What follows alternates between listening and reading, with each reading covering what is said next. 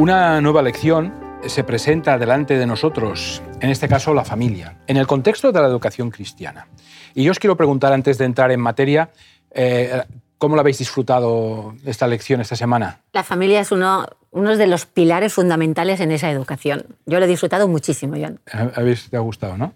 Bueno, eh, tú comentabas en la lección anterior que, aunque no podíamos controlar Internet y las demás cuestiones sociales, sí que estaba la familia, la iglesia y la escuela. Claro y la familia es un pilar fundamental. Supongo que por eso el ataque del enemigo siempre ha ido hacia la familia, porque sin familia no hay sociedad, iglesia, transmisión de valores, no hay nada. Se, se destruye. Y, y, es una de las instituciones primeras que Dios puso con la creación, ¿eh? la familia. Entonces, importancia tiene. La, la, familia, la primera familia que presenta la Biblia justamente es la de Adán y Eva, nuestros primeros padres. Yo mm, me gustaría haceros pensar, ¿os imagináis escuchar las primeras conversaciones? Que tenían Adán y Eva con sus hijos, sobre todo los hijos jovencitos, ¿no? Eh, que serían preguntas de todo tipo. Pero sobre todo, ¿quién es ese creador que les tiene ahora en un lugar diferente? ¿eh? Veían allí el jardín del Edén, exuberante, bonito, pero infranqueable. Además había la imagen de un ángel con una espada. Entonces, eh, ¿qué, ¿qué, preguntas les harían a sus padres? Debían ser preguntas difíciles que Adán y Eva eh, tendrían sus dificultades, hablarían de su experiencia personal con el Señor, les hablaría de... Bueno, no es poco, ¿eh? Haber visto cara a cara al Señor. Claro, eh, pero ¿cómo, ¿cómo, justificar justamente que ahora están fuera del Edén? ¿No? Y el sentimiento ¿no? del padre, los padres. O sea, los hijos viendo ahí ese jardín Edén que no pueden entrar y decir, ¿por qué no? Y los padres tienen que decir, por nuestra culpa. Por nuestra culpa. ¿Vale? O sea, eso debió de ser muy fuerte, ¿no? Y, y una situación que yo me imagino a Adán y Eva que puede ser de lo más triste. Y claro, luego los hijos, pues ¿Sabes algunos sale con... ¿Sabes el único consuelo que creo que tendrían? Es cuando les explicaban el plan que Dios les dijo de la recuperación, de la redención. ¿eh? Que tenía un plan previsto para que las cosas volvieran otra vez a la situación inicial. E, esa, esa, era la esperanza, ¿no? Porque tenían un, un evangelio que, que, tener que compartir con ellos. Les tendrían que hablar de ese hijo que nacería en un momento, el hijo de, del Padre, que vendría aquí a esta tierra y que finalmente aplastaría a esa serpiente que finalmente pues, les, les llevó hacia el pecado y para la familia humana pues les puede dar otra vez ese regreso ¿no? A, al jardín, a que todo podría volver otra vez a como era antes. Eso debía ser un, un, alivio grande para Adán y Eva poder explicar esto a sus hijos, esa porque si no, esa esperanza que realmente querían transmitir. Uh -huh. La escuela sabática en esta semana empieza diciendo la vida misma es una escuela. ¿eh? Empieza así la lección de escuela sabática. Y para demostrarnos justamente que la primera, la primera aula es la familia. La familia es el lugar inicial donde el niño se puede desarrollar. Eh, por lo tanto, podemos ya hablarles de Dios, podemos hablarles de muchos mensajes que sin duda están aquí. Y hay un texto que me gustaría eh, leer con vosotros, que se encuentra en 2 de Corintios capítulo 4 y el versículo eh, 6. Dice el texto, porque Dios que mandó que de las tinieblas resplandeciese la luz es el que resplandeció en nuestro corazón para que podamos conocer, fijaros bien, ahora importante, la gloria de Dios que brilla en el rostro de Cristo. ¿Vale? En otra versión, eh, digamos más actual, dice, dice, cuando Cristo creó el mundo, cuando Cristo creó el mundo, dice, que brille la luz donde ahora hay oscuridad y cuando nos permitió entender la buena noticia, también iluminó nuestro entendimiento otra vez para que por medio de Cristo conociéramos su grandeza. ¿Vale? Es decir, que Dios creó la luz eh, con su palabra, pero no solamente creó eh, la luz con su palabra, sino que envió a su Hijo ¿eh? para que nos diera la luz que realmente necesitamos. Así que es algo importante. Y cuando Dios envía a su Hijo, no es como cuando tú y yo mandamos a nuestro hijo, es que él viene en su hijo. Es, claro. es algo que nos sobrepasa. sobrepasa ¿eh? A mí me, gustaría, me hubiera gustado siempre, eh, desde porque mi trabajo ha sido, trabajar, ha sido relacionarme con las adolescentes, que la Biblia hablara más de la adolescencia de Jesús. ¿verdad? Y cuando eres padre ¿no? y, o sí, madre de, o madre, de hijos adolescentes, pues, dices, necesito mucha. Juan, ayúdanos un poquito. Háblanos un poquito de la niñez de Jesús. Esto, esto vendrá un poco más adelante. ¿no? El secreto de la educación cristiana, y es un texto que comentaremos más porque es uno de mis textos preferidos, está en Deuteronomio 6, que se resume en un ejemplo coherente sostenido en el tiempo. Porque a veces a los padres se nos da bien eh, quizá hacer un discurso, ¿no? Lo difícil es mantener eh, a lo largo del tiempo un ejemplo coherente. No tenemos el álbum de fotos de la familia de Nazaret, ni se ha salvado ningún vídeo de la infancia de Jesús. Muchas veces me pregunto, ¿cómo reaccionaba María cuando Jesús a lo mejor no recogía la primera las cosas? Porque Jesús era un niño, o María estaba cocinando y Jesús le hacía alguna pregunta. La Biblia lo que nos dice es que Jesús crecía de un modo armónico y que la gracia de Dios estaba sobre él. Y también muestra esa disposición que tenían los padres de esperar en Dios que los guiase en esta responsabilidad. Mira, con respecto a lo que tú dices, hay un, texto del Deseado de todas las gentes que habla justamente y resume muy bien lo que tú acabas de decir. Dice, eh, el niño Jesús no recibió instrucción en las escuelas de las sinagogas. Su madre eh, fue su primera maestra.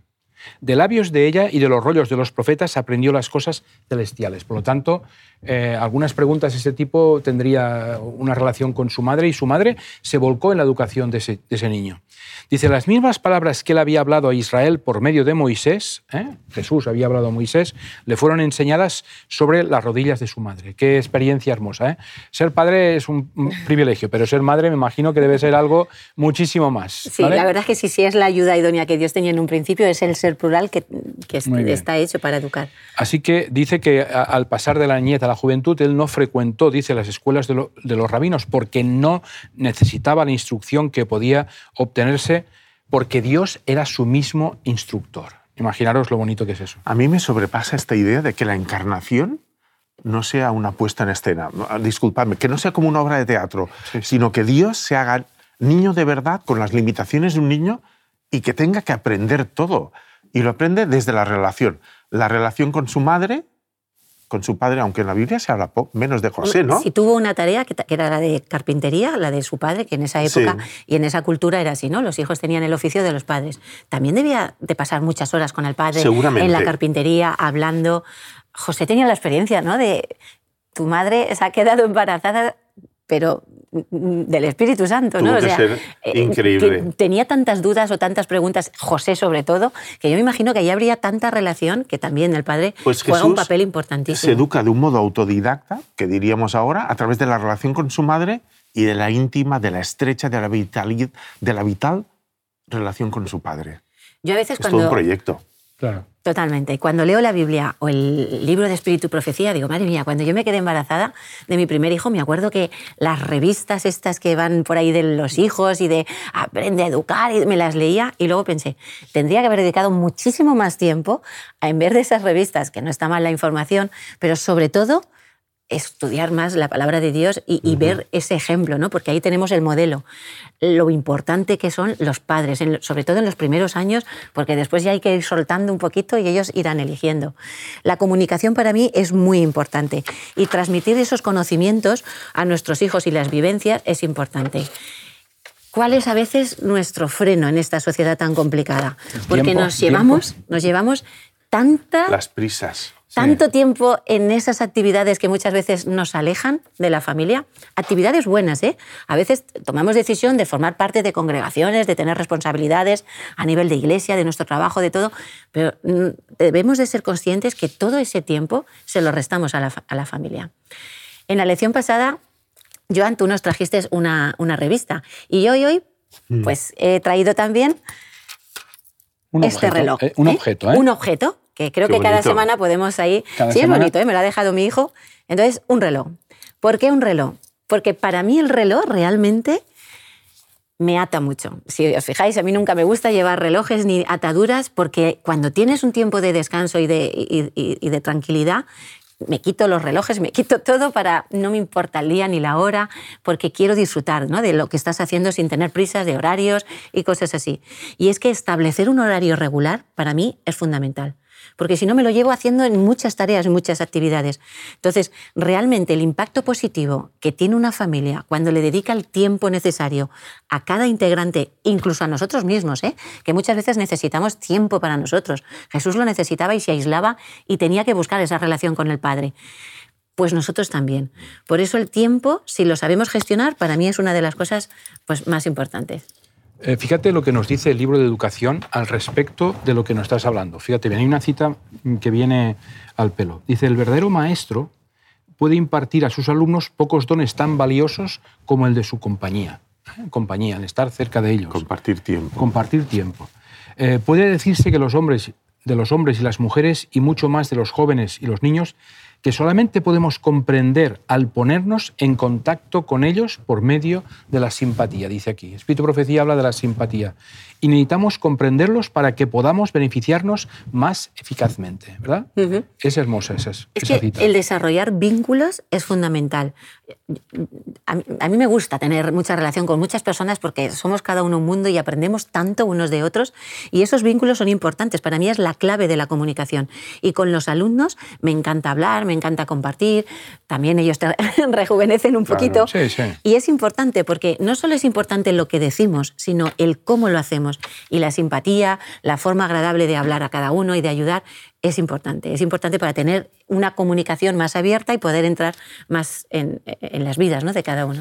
Bueno, me gustaría comentar un poquito actitudes que favorecen o no la comunicación. Pero antes de esto, de verdad, María José, que el tema del reloj me ha impactado porque He de confesar que cuando tengo mucho trabajo, al primero que le quito tiempo es a Dios, Él nunca se queja, y después me lo quito a mí, y se lo quita a mi familia. ¿no? Entonces, esta idea de dedicar a cada cosa el tiempo que necesita. Bueno, hay actitudes que favorecen la comunicación y hay actitudes que la bloquean. El respeto, la capacidad de escuchar, aceptar, eh, eh, saber reflexionar, contrastar tu opinión con la opinión de otros, eh, reconocer con humildad tus propias limitaciones y también con indulgencia tus equivocaciones y las de, las de los demás, ¿no? Porque a veces nos cuesta como mucho perdonarnos. Estas cosas favorecen que nos sintamos eh, en disposición de poder compartir con los demás en nuestra iglesia o en nuestro hogar, ¿no? A menudo, como iglesias y como familias, eh, asumimos una rigidez que dificulta que nos podamos expresar libremente. Sí, y es que la incomunicación sostenida en el tiempo nos puede llegar finalmente a una situación de, ruptura. ¿no? Cuando no tienes relación, ya puede ser con tu pareja, puede ser con un amigo, puede ser incluso con Dios. Llega un momento que te vas alejando, alejando y llega a esa ruptura. O incluso podemos dar una apariencia un poco hipócrita, ¿no? De, pues, de cara a los demás, de que todo va bien, pero a lo mejor cuando vamos a nuestra familia no hay comunicación que, es importante marcar un tiempo. Mira, yo hace tiempo, mis hijos ya van creciendo, van siendo adolescentes, me daba cuenta que nos íbamos dispersando. Claro, cada uno busca su espacio, me voy a mi habitación, yo voy a otro sitio, y ya había menos comunicación.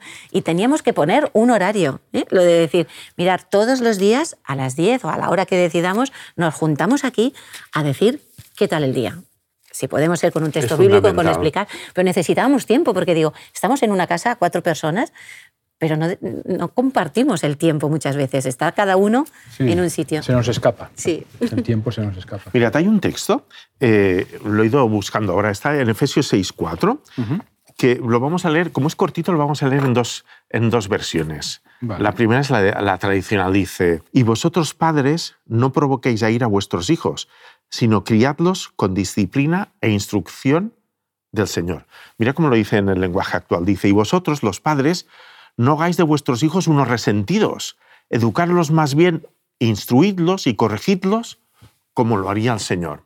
Es decir, tratar a nuestros hijos como Dios nos trata a nosotros. Por lo tanto, no se trata de imponerlos, de derrotarlos, de dejarlos sin argumentos, sino de acompañarlos en la toma de las mejores decisiones. Y eso es importante que sepamos hacerlo y hay que practicarlo de manera permanente. Y pensad que hay edades mm, que son más necesarias ese tipo de actitudes. Hay un texto para seguir en la, lección, en Proverbios, capítulo 1 y el versículo 8, que dice, Oye, hijo mío, la instrucción de tu padre y no desprecies la dirección de tu madre. Oye, hijo mío, la instrucción de tu padre, ¿vale? Y no desprecies eh, la dirección de tu madre.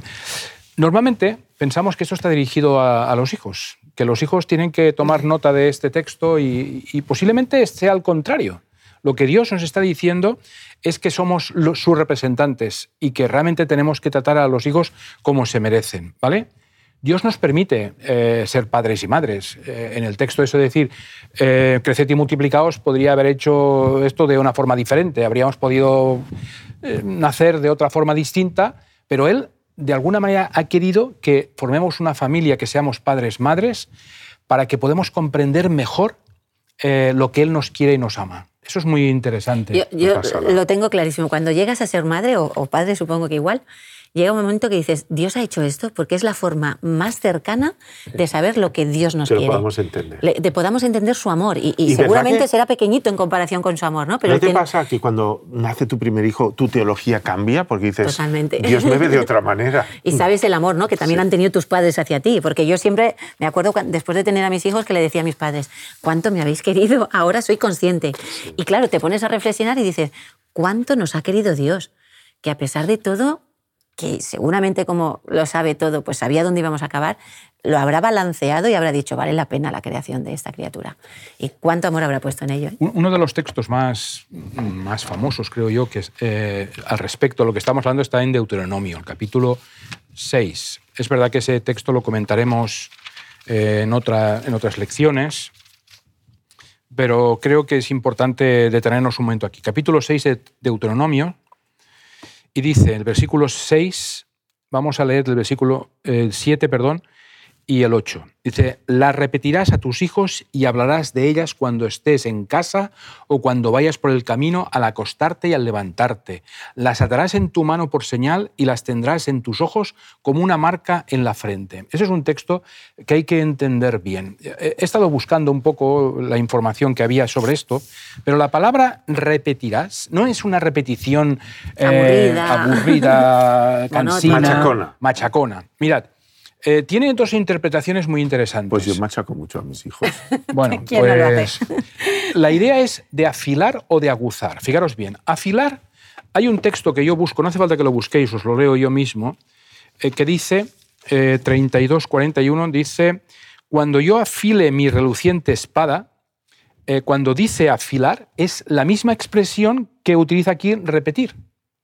Por lo tanto, es muy interesante que repetir quiere decir afilar, afilar la espada, afilar eh, una flecha o aguzar. Aguzar es posiblemente menos conocida esa expresión, pero quiere decir estimular, avivar, avivar el entendimiento, los sentidos para que lo perciban mejor, ¿vale? Es decir, que realmente lo que está diciendo Dios es tener una repetición clara e incisiva, pero clara, ¿de acuerdo? Los padres tienen o tenemos una pesada responsabilidad de instruir nuestros hijos, pero eh, de una manera clara y precisa. ¿Eh? mirad si tenía interés para los judíos que tomaron esas palabras en sentido literal y es cuando utilizaban las filacterias, estas cajitas de cuero que se la ponían en la cabeza o en el brazo izquierdo, ¿vale? Así que, fijaros bien una cosa importante, para que los padres puedan desempeñar ese papel que está diciendo el texto, eh, para que se integre en su vida ese conocimiento, habrá que tener un conocimiento claro. Habrá que instruirse, habrá que formarse. Primero te tienes que llenar tú para poder, para poder eso. Dar a los y sobre todo tener el tiempo, organizar tu vida de tal manera que tengas tiempo para dedicar a esas criaturas que realmente necesitan tu atención. ¿vale? Fijaros en la educación, en el libro de la educación, en la página 276, Dice, sobre los padres y las madres descansa la responsabilidad de la primera educación del niño, como asimismo de la ulterior. Y por eso ambos padres necesitan urgentemente una preparación cuidadosa y cabal.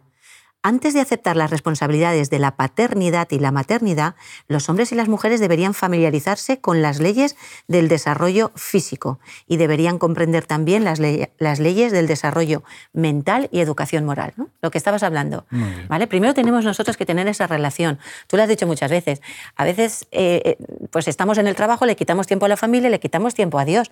Y es que yo lo veo en ese orden. Cuando yo tengo una relación con Dios, finalmente sé posicionar todo en el orden que corresponde y el que es el mejor.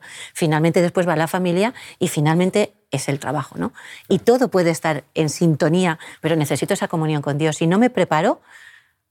Y a nuestros hijos les pasa igual. Finalmente, las decisiones que tomen serán suyas, pero como tú decías, si somos capaces de ponernos de acuerdo padres, maestros e iglesia, podemos influir mucho, sobre todo en los primeros años de su vida. Claro. Mm. La relación matrimonial es una analogía clara de la relación de Cristo con su iglesia, no cabe duda. ¿eh? Eh, es relativamente fácil decir cosas bonitas el sábado o ahora aquí, por ejemplo, ¿vale? Sí. Pero otra cosa es vivirlo cada día con la familia, eh, cada, eh, cada semana, ¿no?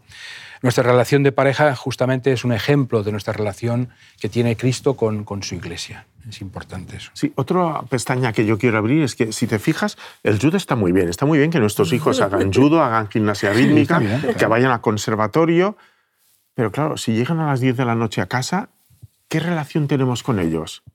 Y yo he hecho judo y he ido al conservatorio. Quiero decir que me han pasado estas cosas, ¿no? Decir, Sí, sí. Claro, porque eh, también a veces deberíamos de preguntarle ¿no? a nuestros hijos, si no nos ven tanto tiempo en casa, ¿qué pensarán de nuestra fe? A veces ellos tienen una necesidad y digo, espera, que ahora me estoy preparando, pues no sé, pues un culto, estoy haciendo esto.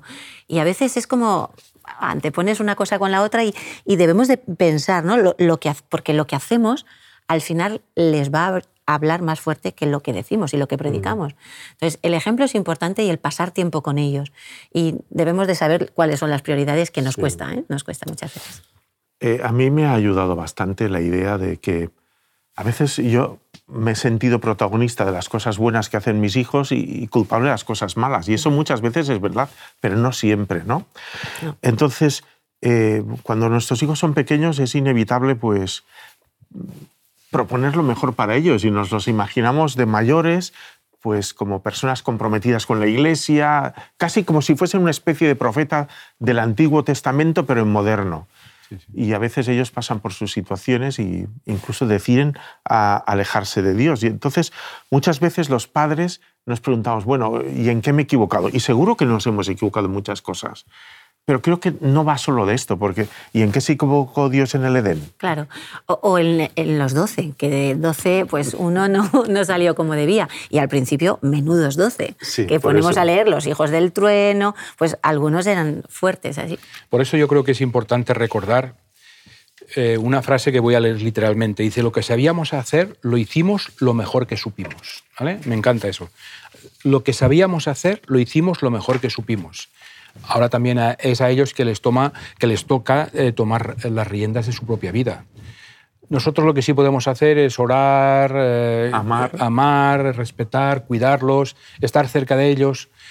Ese será nuestra, nuestro gran objetivo. Sabes que Paz y yo ya hemos pasado por fases, ¿no? Había tiempo que orábamos para que Dios cambiase cosas concretas de la vida de nuestros hijos. Ahora ya hace mucho tiempo que no.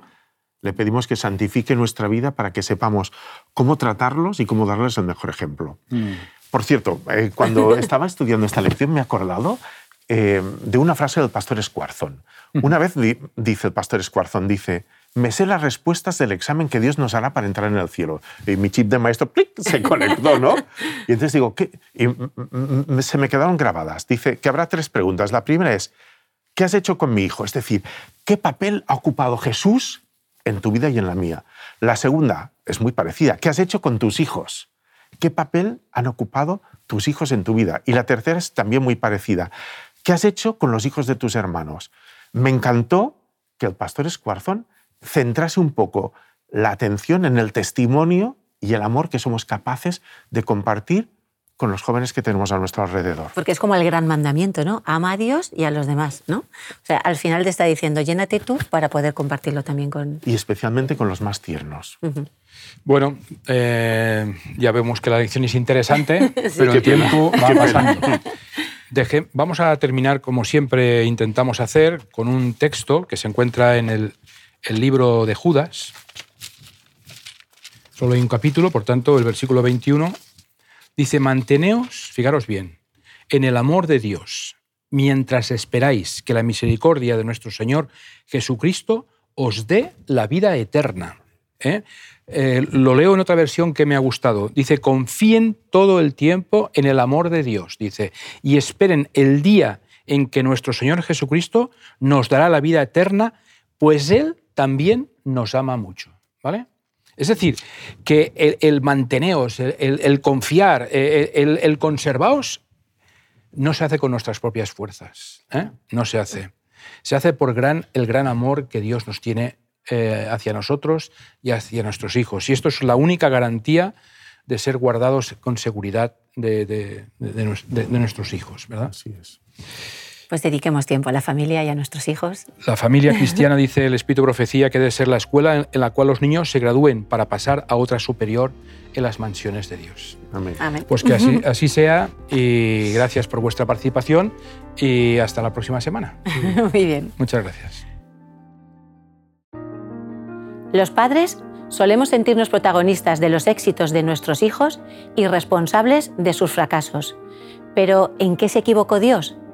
Los primeros capítulos del Génesis nos muestran que una buena educación no siempre produce los resultados que esperamos en una primera instancia. ¿Qué hacer cuando nuestros hijos se alejan de la Iglesia y le giran la espalda a Dios? ¿Somos de alguna manera responsables de los hijos de nuestros hermanos, los hijos de la Iglesia? Te invitamos a que participes de un grupo pequeño. Conviértete en una unidad de acción en donde la Biblia, la oración, la fraternidad y la testificación sean vuestra esencia. Que Dios te bendiga.